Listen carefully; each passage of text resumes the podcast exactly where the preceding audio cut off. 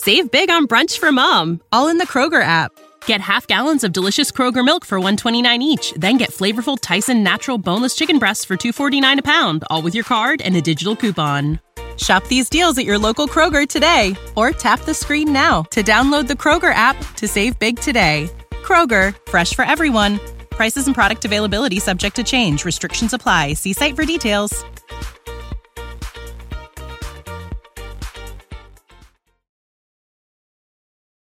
Everyone, I am super excited to welcome you to the start of season four. I hope you have been enjoying our look back at some of the older episodes. I know I have because it has been very cool to see how far the show has come. Uh, the interviews are still awesome, but I would say sound quality and everything else has improved hopefully over time.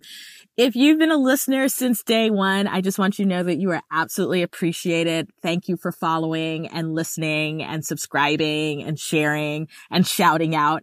And if you joined us any point after that, same to you. Thank you for joining. And I hope you'll continue to listen, um, because I believe there's just some great stories that deserve to be told. Uh, if you'd asked me a couple years ago when I started this show, if I thought that I would still be doing this, I'm not sure I would have said yes. I have jokingly said that this podcast is probably one of the most consistent things I've ever done in my life, as hard and as much work as it is. And so the fact that this is even season four is amazing to me. So with that, we're getting ready to kick off the season. And one of the things that I wanted to do in the spirit of looking back was actually revisit with one of my old guests. So if you happen to have been following from the beginning or you've gone back, you know that season one, episode one started with Dana Saxon. Dana is someone that I've known for a long time. I was introduced to her from another third culture kid slash expat. I have actually met and hung out with her in person, which I can't say for all the wonderful people I've met globally who are in this space, but I will say she is just as cool in person as she is online and virtually. Dana had been living in the Netherlands for quite a few uh, years when I met her. And when we d- recorded her first episode, she actually had just moved from the Netherlands to the UK. And this was in the middle of 2020 with everything going on at the height of the pandemic, the aftermath, aftermath of the George Floyd murder and everything that was swirling around that. And in the middle of all that chaos, somehow Dana decided to move to a, a new country. And so Dana, who is the founder of Ancestors Unknown, which is an amazing platform that really looks at my migration stories, has been in the UK for a couple of years since, since her first episode. And I wanted to revisit with her because I wanted to know what's changed, what stayed the same, you know, what's going on with her. And so the great thing about me and Dana is that our conversations are pretty unfiltered. And so I guess for you as an audience, you get to hear all the unfiltered parts of that, the good, the bad, and the extra. And so for the first time this season, welcome to the Global Chatter.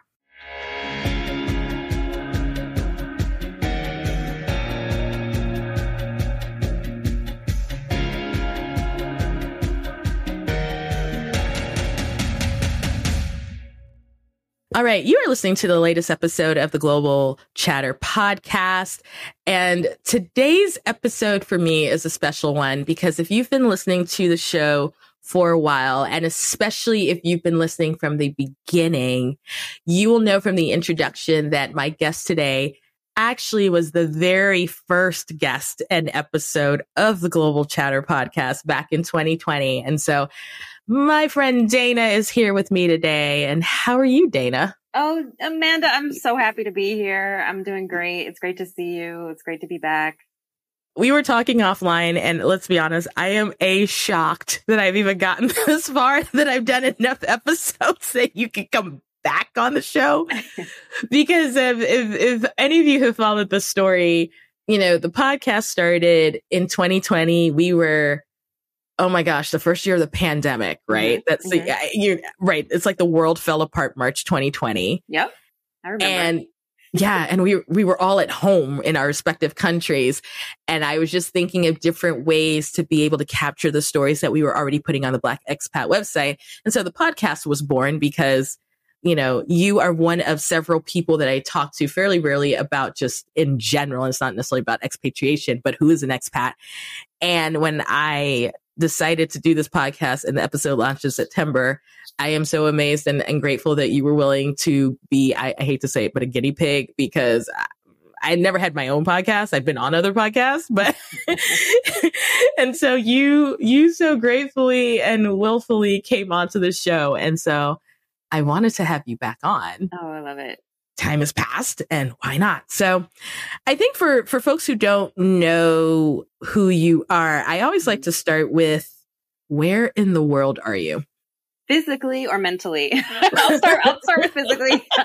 I am physically located in Bristol, in England, not to be confused with Brixton, which is often sometimes a mistake people make. Bristol is about an hour and a half train ride from London, uh, in the southwest region of England. Um, yeah, so that's where I am located. Since since we last spoke, I was in twenty in twenty twenty. I was also in Bristol not to be confused with Bristol, Tennessee, but I think that they could gather that you don't have a Tennessee accent, so that's not. Never set foot in Tennessee, actually. I've, I've, been to Bristol. I mean, you're you're not missing a whole lot, but it's it's like where is that? It's I think it's like eastern. It's eastern Tennessee on the uh, and western not West Virginia, but Western Virginia is on the other side. So I've I've crossed in there. But I remember thinking she's moving to Bristol. When you said you were moving to Bristol, I did have a moment thinking to myself, is she moving to Tennessee? And then I'm like, oh, no, no, that that's not. No, Dana wouldn't do that. So I was like, she wouldn't do that. No. I'm like, you're like, she wouldn't do that. And so, I mean, here's here's the thing. I think people who know you, they may know that prior to the United Kingdom, your move, you lived in the Netherlands for a very long time. I moved out of the United States in 2011. So that's when I moved to Amsterdam. Uh, and I stayed there for about eight years. I, I, did a little bit of off and on because I lived in Suriname for about a year in the middle there. And then for a chunk of time, I returned to the States for a little less than a year. I was in Chicago taking care of my mom when she was uh, struggling with cancer. Thankfully, she's much better mm. now.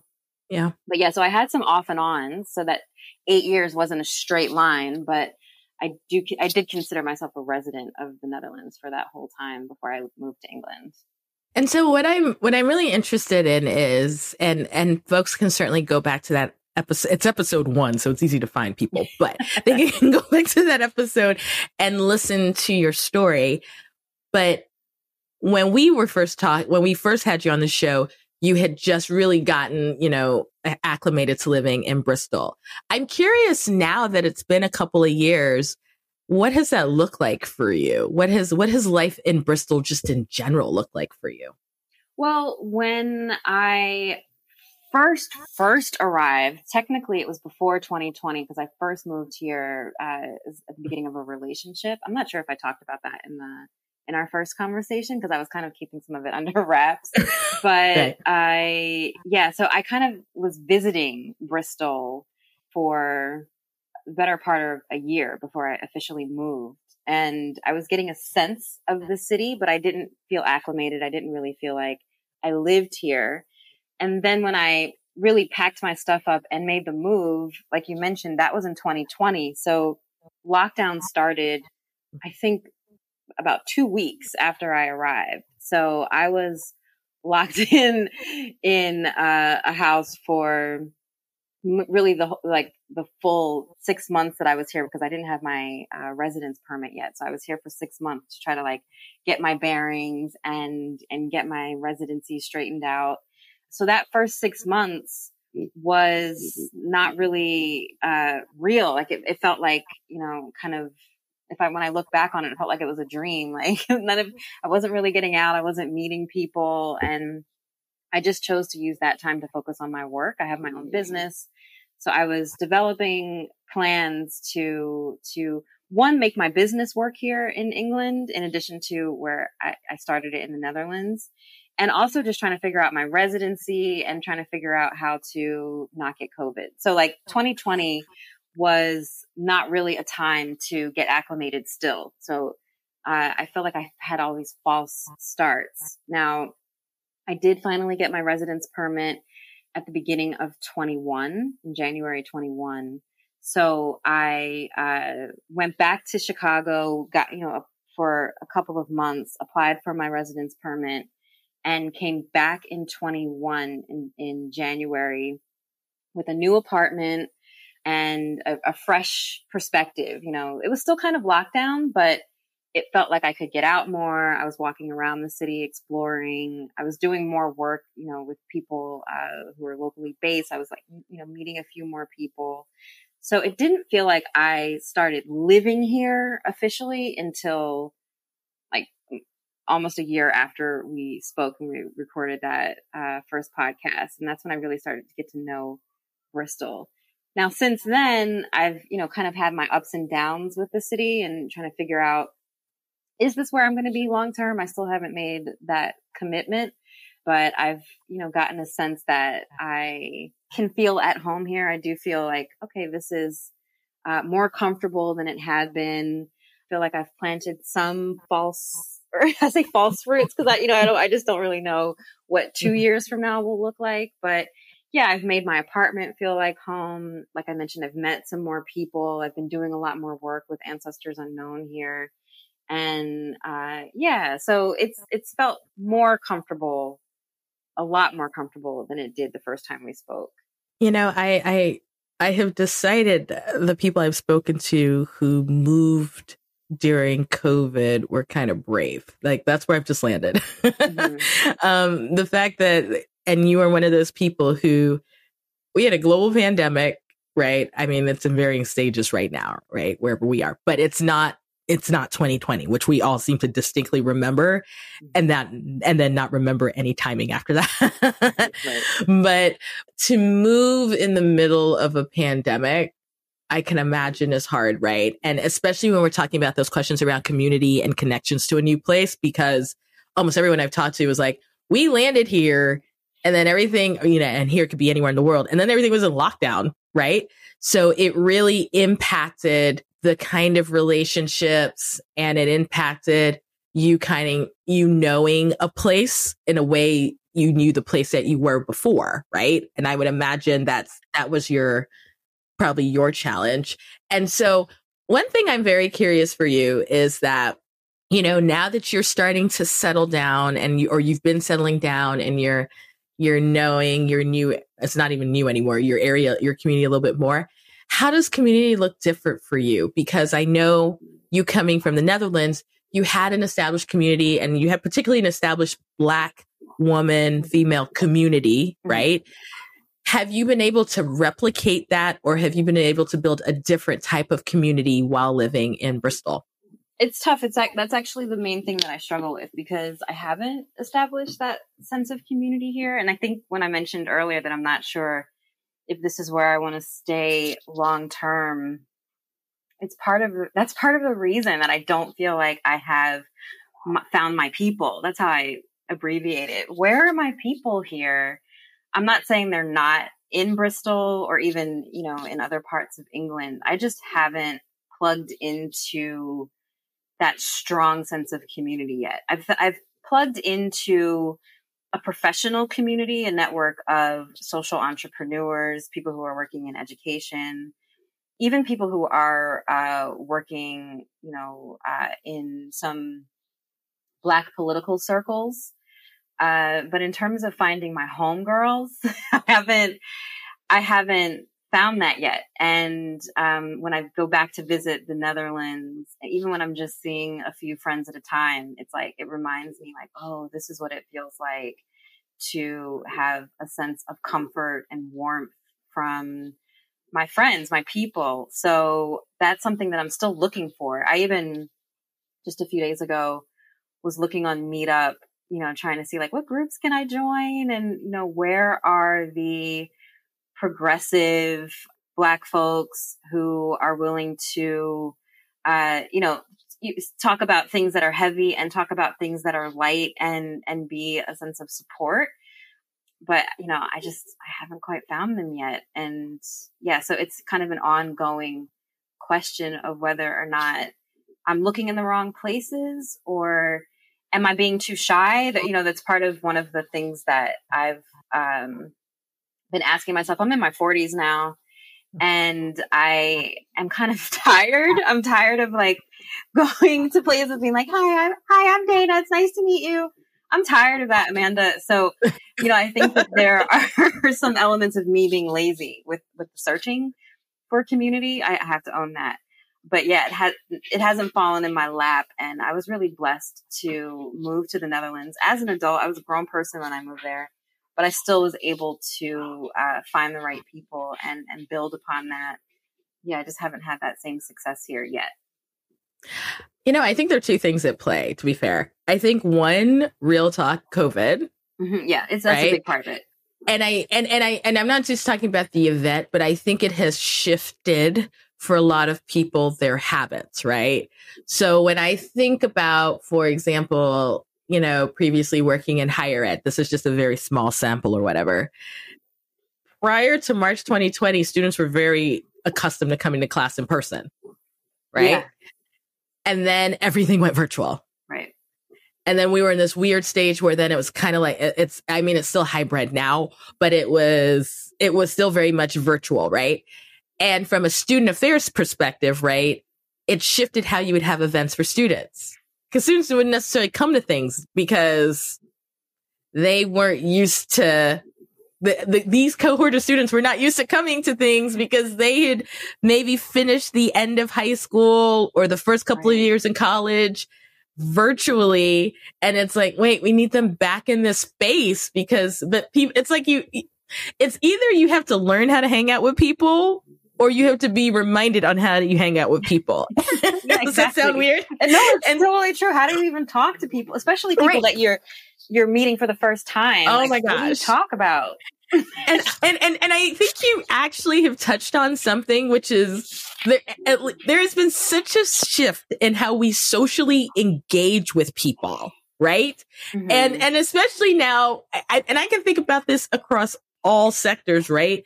Like you know, I mean, like I'm in the States, right? You can get food delivered. You can be on your phone. You could be highly entertained. You don't have to go to the movies, especially if the movie is going to be streamed through a platform. Like, you know, like if it's a Disney movie and you, you know, have a Disney subscription, you can get that movie streamed a couple weeks later down if they've got that contract. Like we've completely changed our social norms, even with houses of worship, right? Like I, you know, it, for some churches, it's like people are so used to watching, and I'm, I'm using Christianity as an example their church now on television instead of actually physically going in, right?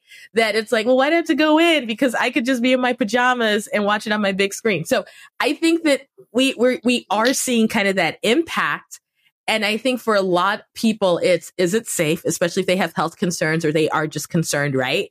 But like, should I be back out there? Especially we have far more people who aren't masked, at least in this part of the world. Mm-hmm. But then it's also like, how do I socialize? I haven't had to put on, it's funny, like even going to work hybrid, I had to put on pants. you know, I know, I know. So I had to put on shoes, right? I had to put on, and it's, I was, let me tell you the funniest thing. I was in the office the other day and I cannot stop laughing about this moment. I, I, I have an, there's open workspace and there was someone visiting, there was somebody who was visiting who I think was from one of the other offices and she was waiting for someone to go to lunch and she was like two feet away from me and she was standing there and she just let out the loudest yawn. Like she had her purse. She let out the loudest yawn. And then she looked around and she saw me and she's like, I am so sorry. I forgot how to behave once you're in it.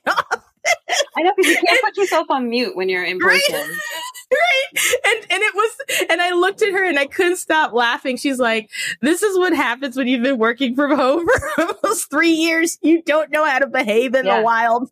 Yeah. And so exactly. and and so I I think there's I think that there's part of that to be honest. I think it's there's a good part of it where all of us are trying to figure out how to engage back in person. Mm-hmm. But I think the other thing too, and I, I was laughing when you're like, look, I'm in my 40s. I like nobody's trying to do all of this. And and here's the thing, there's so many TikToks that talk about this.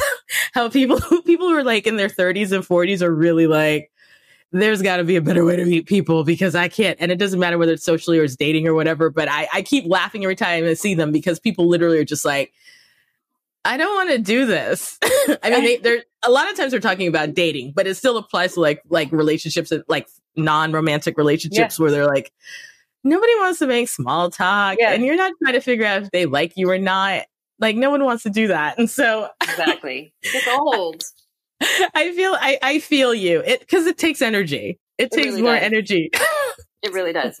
But yeah, I um, think that there is even when you're trying to meet new people, it's little payoff, you know, like you, you go to social events and try to make small talk and I don't know. These aren't necessarily like what you find out is like, I'm not really trying to hang out with you beyond this. what are we talking about? I, you know, like I have these moments and I'm like, I'm just wasting my time. So yeah, I struggle with it. I struggle with it with dating and with meeting um just friends. people. It's just, it's just meeting just people. people. it's just people. space at an old, old, tired, grumpy age. You know? Right. New people and it'll and I got I got stuff to do. You know what I'm saying? I got work to do. Right. So I take I take responsibility for the struggles that I've had. I think you know a, that's good. A lot at of least- it is is due to me, and yeah. So I I do still have I hold on to hope that yeah. you know I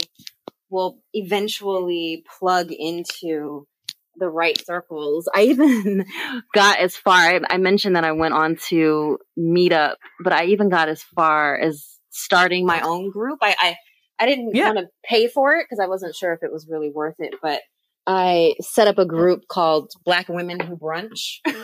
yeah. Oh. So I was like, maybe these are my people because I'm black and I go to brunch or I want to go to brunch. Oh my gosh, I have a brunching group. Oh, speaking oh, yeah? of which, I think we're supposed to brunch like in two days. Yeah, no, no, no. I legitimately have a group.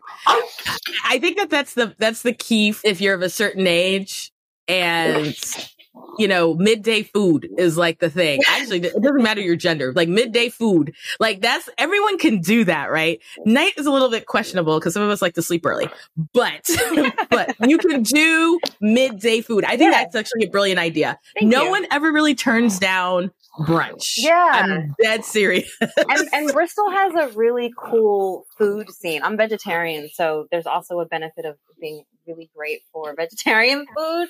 Yeah. And, you know, cool little restaurants and many of which I haven't been to part partially because when I first got here, obviously we've talked about it ad nauseum, but the COVID aspect, so much was closed.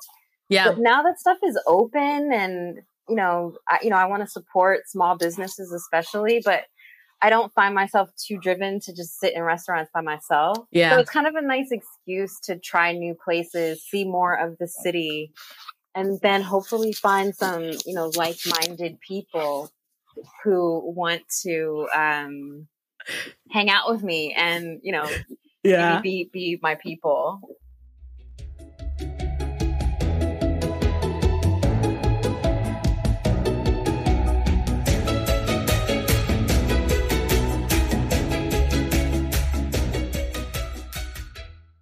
This episode is sponsored by the International Educator.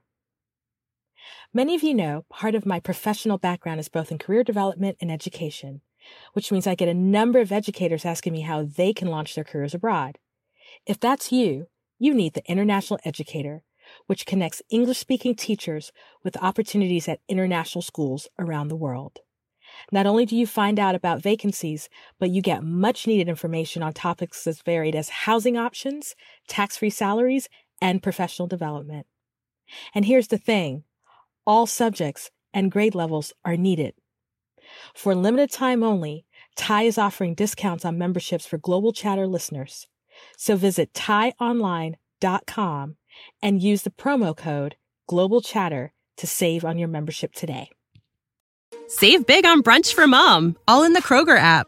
Get half gallons of delicious Kroger milk for 129 each, then get flavorful Tyson natural boneless chicken breasts for 249 a pound, all with your card and a digital coupon. Shop these deals at your local Kroger today or tap the screen now to download the Kroger app to save big today. Kroger, fresh for everyone. Prices and product availability subject to change. Restrictions apply. See site for details.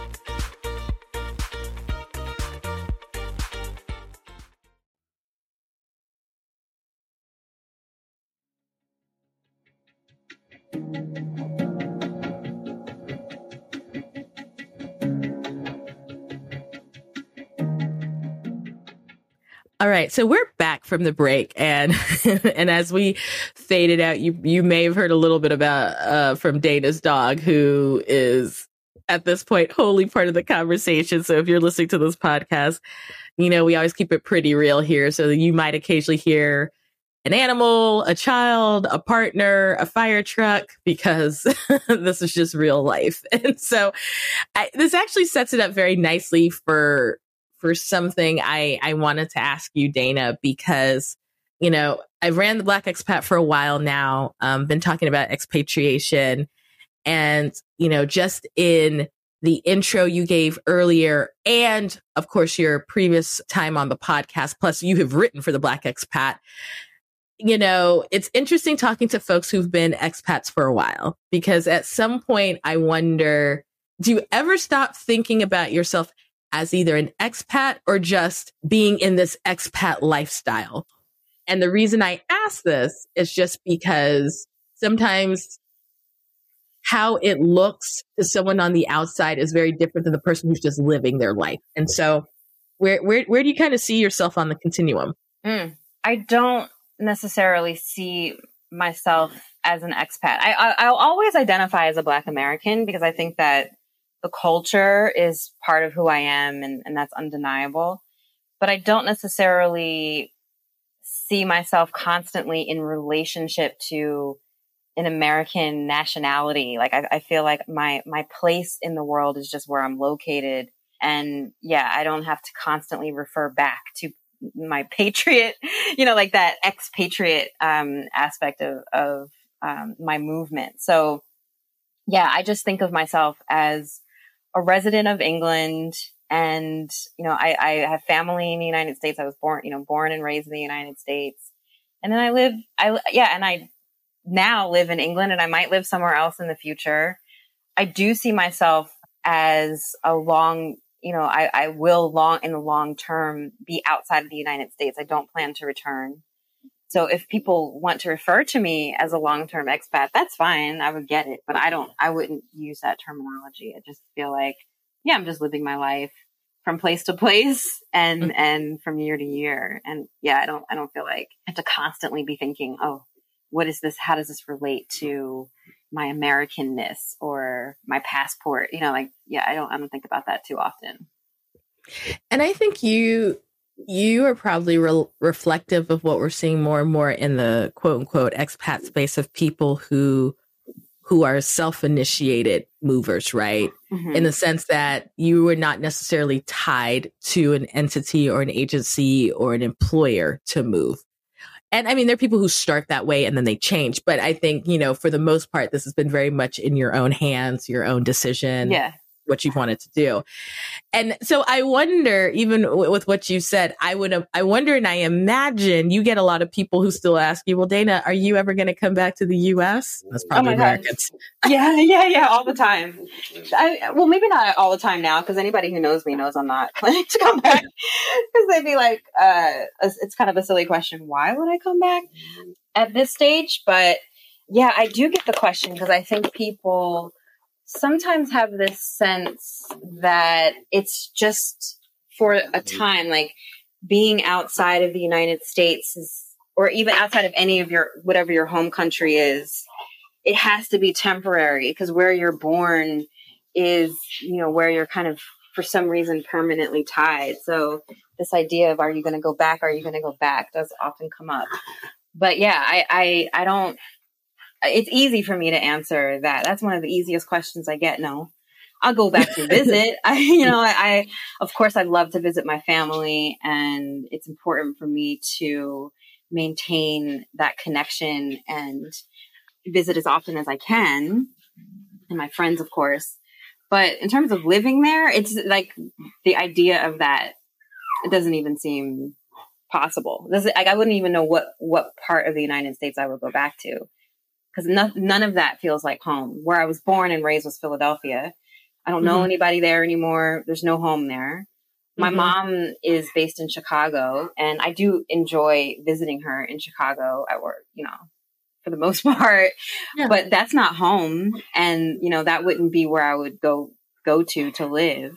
My sister's on the East Coast in New Jersey, unless I'm going to live in her basement, you know, I don't feel like there's there, that's not home. So yeah, going back to the United States would pretty much be the, similar to moving to any other country where I would be starting over and creating a new life somewhere. And yeah, I don't, I don't see myself doing that in a country that I, I don't enjoy living in, which is the United States.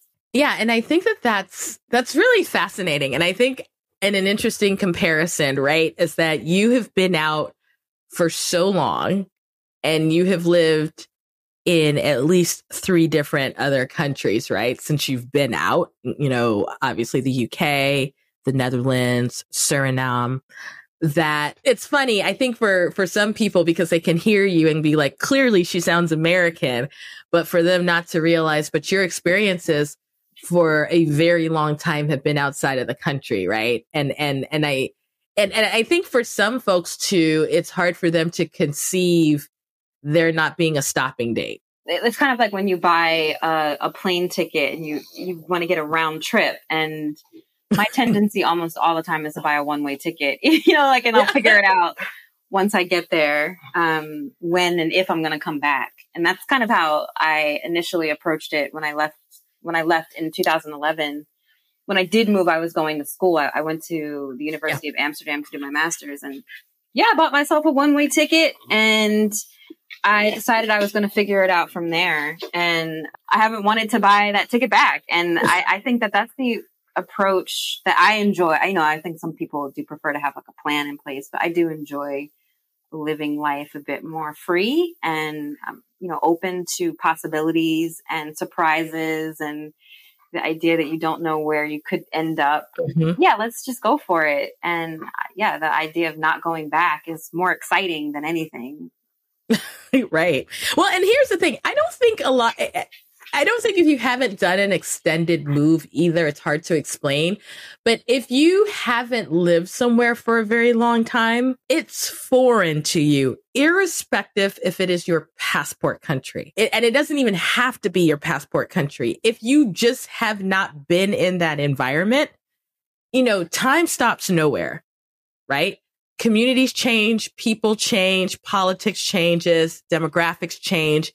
And so even if you are in your same home country and let's say you lived in one part of it and then you moved to another part of that country and then you came back to your hometown, hometowns change, right? And so I think that when you are someone who is staying in that same environment, you see the changes, but you see them incrementally so it's mm-hmm. like over time. So I don't think you feel them the same way. But if you've been out of the country and I, and here's the thing, I, I would argue it doesn't even have to be as long as you've been out. You could be out of a country three to six months, right? Yeah. And you come back and you're like, what, uh, I don't even, I don't, what, what's happening? Right. And so I don't think that people also necessarily get all the time that for you, you know, I'm sure when you visit, you're like, oh my gosh, this is what it's like here. Right? yeah. Yeah. right? Yeah. Every time I come to the airport, actually, like when, um, the previous president was was in office and you know in the airports when they have the same the, the video yeah. I, I, or the or, uh, the photo I think the I photo think yeah. yeah. there's a video too there or maybe that would just be like when the CNN news would be on but I just know that I would I would have like a visceral reaction. Like I feel sick to my stomach. Like I don't want to be here. I, I don't. And when I left, Obama was president. So that was kind of like things were ideal. You know, it sounds crazy, but I wasn't happy then either. So imagine how much worse it got every time I visited. It was just like progressively worse. And yeah, I, I just was, it was always kind of an affirmation. Like I'm, I'm making the right decision by not living here. And and here's the thing, irrespective of one's political affiliation, it is still jarring to me whenever I travel and come back and there's bit of sweat. Like so for me, right? And the thing is I wasn't even gone as long. I was gone maybe 6 or 7 months. And so my first flight back and I when I was living in Qatar, my first flight back to the US, you know, when I left there was one president And when I came back, there was a different president. And, and especially because we had one president for eight years, right? So I, I think this is just in any case, like you're used to like having someone for a long time or whatever. And, and I, and immediately I was like, oh, things have changed. And, and that was in a way shorter amount of time than as t- time you've been out. And I think you can say this for, for almost any group it's one thing to be American from a identity standpoint or from like a legal standpoint, right? Like your nationality. And then it's one thing to be American. And once again, this can be applied to any, na- any country from a cultural standpoint. Right. Right. And then the layers that with that and that our cultural identities and reference points can shift as we move. Or change or morph into something different that may be outside or atypical of where we come from. Mm-hmm. And that's not a visible thing. And I can imagine sometimes the reaction to you is from folks who don't, they haven't had that experience. So they don't know that if they don't know you, like, you know, you have slowly kind of moved in a different direction than maybe what they would expect because they hear an American accent. Oh yeah, That's- maybe, maybe so. I, I will present myself pretty clearly up front as mm-hmm. I, I, mentioned earlier i'm looking for a progressive community of black women like i'm mm-hmm. very pro-black i will speak very openly against the american government and uh, mm-hmm. the concepts of nationalism colonialism i'm always challenging british people on their mess if, if anybody knows me for more than 10 minutes or you know if we really had a real conversation at least I don't think that they would be too surprised with the direction yeah. that I've moved in and how it feels for me to be out of the country versus inside the United States. I'm, I'm relatively consistent in that regard. Um, yeah. my, like, in my, in, regarding my identity and my politics. And I think that's a great segue into the work that you have been doing with Ancestors Unknown. Mm-hmm. And once again, for reference point, you who are listening are very welcome to returning to that first episode. Um, but for those who have never, who've never even heard of it or just being introduced, very briefly, what is Ancestors yeah. Unknown once again? I love it. Thanks for asking. Well, Ancestors Unknown is uh, now officially a social enterprise in the in the UK, but I started it initially in the Netherlands. The idea is to educate young people and broader audiences as well about family history research and other untold histories. So the idea of, you know, feeling like you don't have a sense of where you come from, who your ancestors are, and a sense of ownership over your own story. This is something that Black people throughout the diaspora often struggle with, especially if your ancestors survived slavery or colonialism or other forced migrations where your history has been taken from you.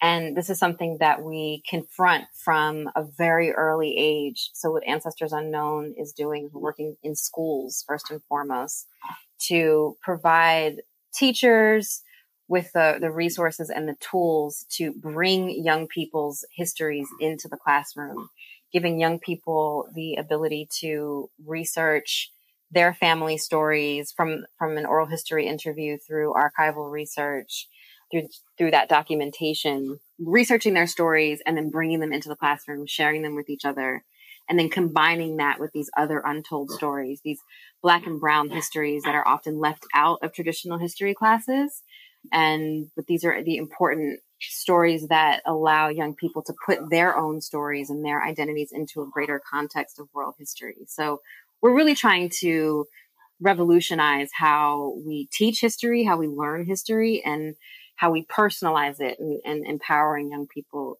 to place themselves into um, into history, into history books and history stories, stories about the past. And I've always just kind of respected this work as someone who is a history geek anyway. And I think that stories are important. I mean, part of the reason why I have a podcast is like I like hearing people's stories, right? So yeah. this is this is not this is not far from it.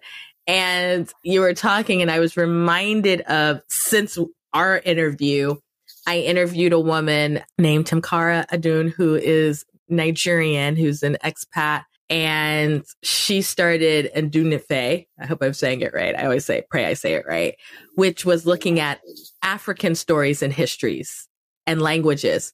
And where it was raised from was the fact that she she she did not grow up as an expat. She did not become an expat until she was an adult, and she had her she has her kids, and they moved because of her uh, husband's uh, job situation. But she wanted to make sure that they were imparted with some of their African, specifically West African, specifically Nigerian histories and languages and whatnot, because as you know, and, and you would know this from your work, many of these stories, irrespective of your location, are not the majority stories told. They are not the things that are focused on. And then she added the component of folks who wanted to learn specific and various African languages from across the the continent. Yeah. And uh, so Tom Carr is actually is, a very dear friend of mine. So there you go. Flag that. Yeah. So so I I'm I'm hearing the work you're doing and I'm hearing the work you're her she's doing and I'm thinking how important this is because if we aren't documenting and we're also not empowering, we're not even losing. We're we're not educating people on on some of the stories and the traditions that I think that would not only enrich for their own identity, but also for the communities that they're around and to understand how all of these stories are part of the, the fabric of, of, of society. And so it's amazing. And I'm excited that it's now, it's a social enterprise in the UK because you, when you did this, as you mentioned, you started it in, in the Netherlands. Right.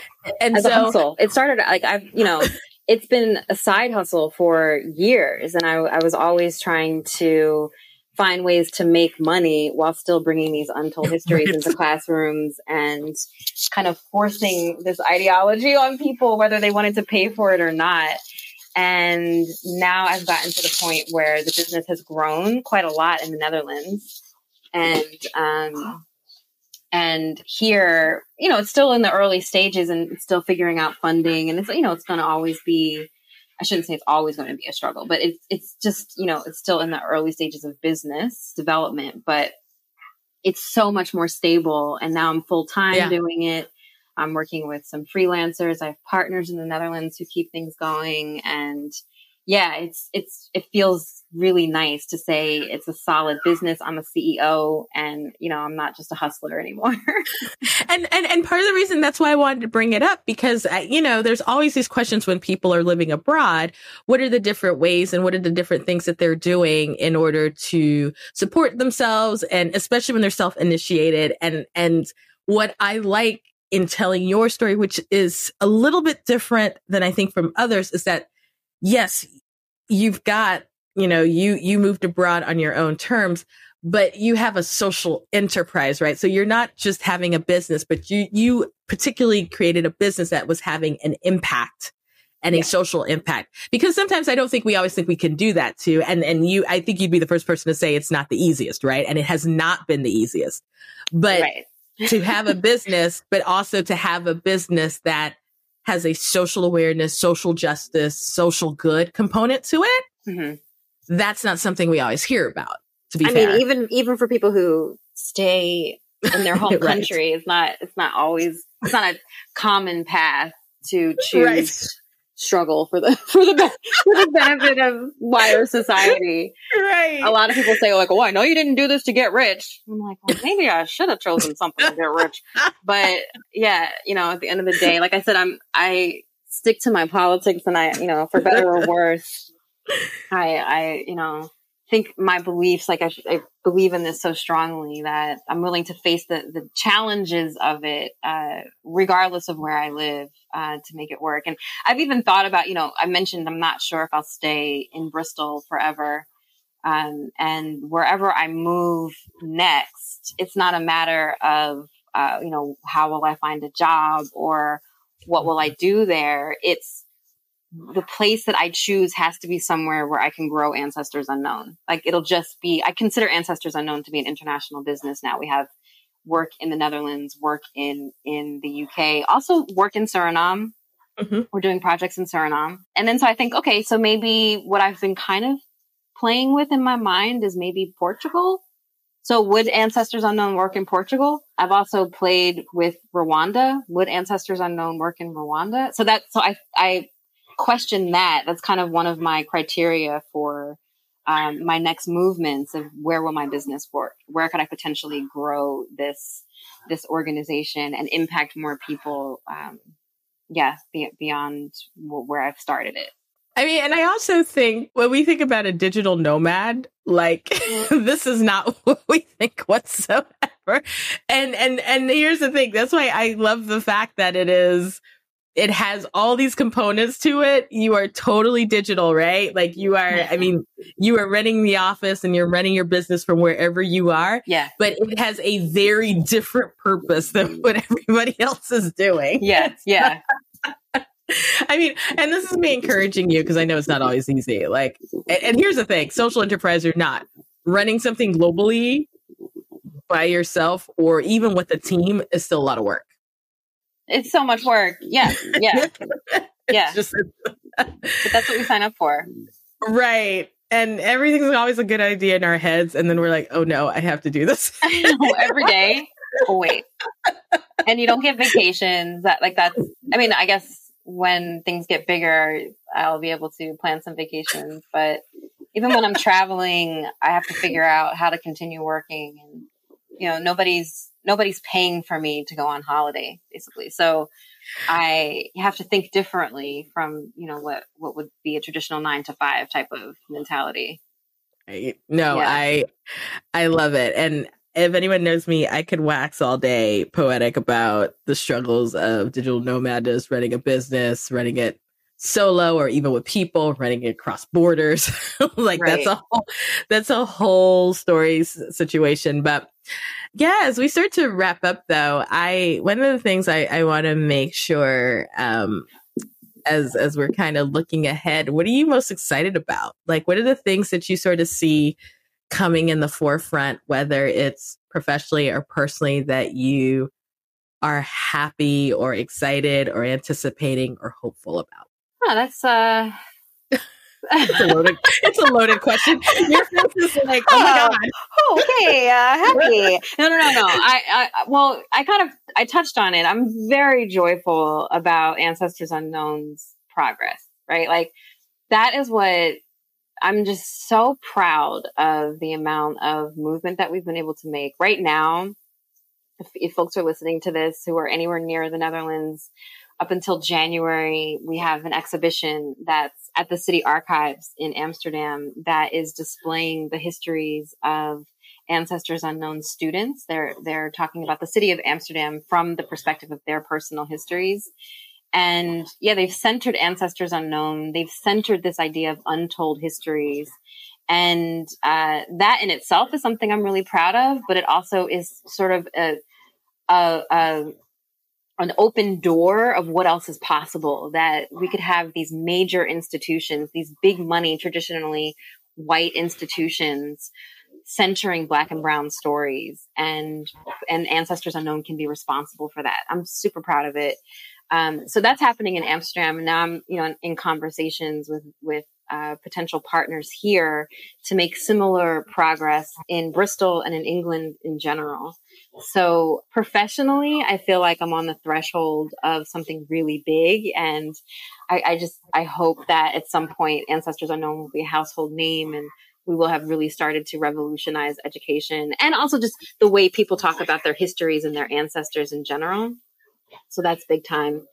Another part, another thing that I'm happy about, my, my dog has probably been a pest to your editor and maybe to your listener throughout this conversation, but she's one of my joys as well. When I, when I moved, I've always been an animal lover and it's, I actually, before I, you know, figured out what my professional career path would be when I was growing up, I always thought I would be a veterinarian. I just am, I love animals so deeply.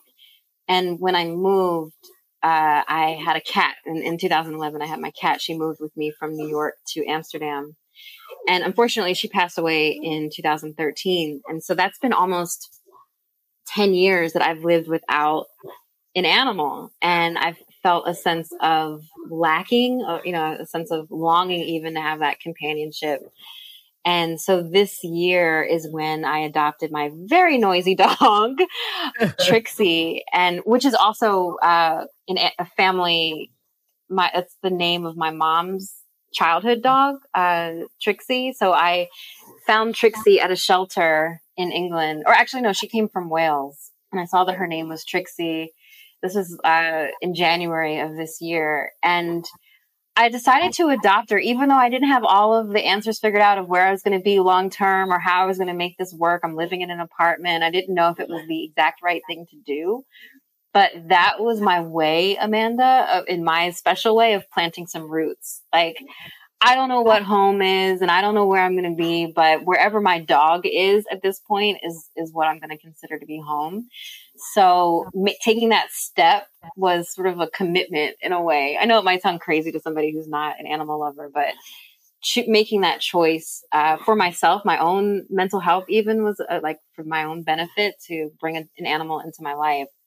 And so, yeah, having Trixie by my side, as noisy as she has been, throughout this conversation it has been such a um, it's been such a blessing so i'm i'm excited about ancestors unknown and i'm excited about my life with my dog and I think that that is a lovely, lovely way to kind of close out this episode. And so I am grateful for you and the dog, who's, been, who's at this point part of the conversation. for joining me on the podcast. It was so nice to kind of catch up and see where you are. It's like, you know, it's it's sort of like how VH1 used to do. Where are they now? and, So, and so now, for those who were like back in the day, VH1, I now it's all like reality shows that none of us understand what's going on.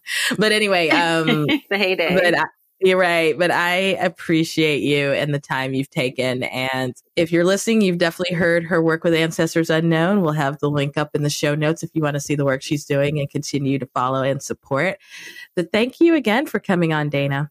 Oh, it's such a pleasure, Amanda. Thanks for inviting me back too. I just want to say, you know, how proud I am of you and I mean, when we st- when we started working together with Black Expat, and I was just writing, it was always such an important project that you started. And then to see your growth, and and also the creativity you have to make this into the podcast that it is, and then the growth of of um, global chatter. I'm just like beyond proud of you, and I I can't wait to see what you're doing next as well.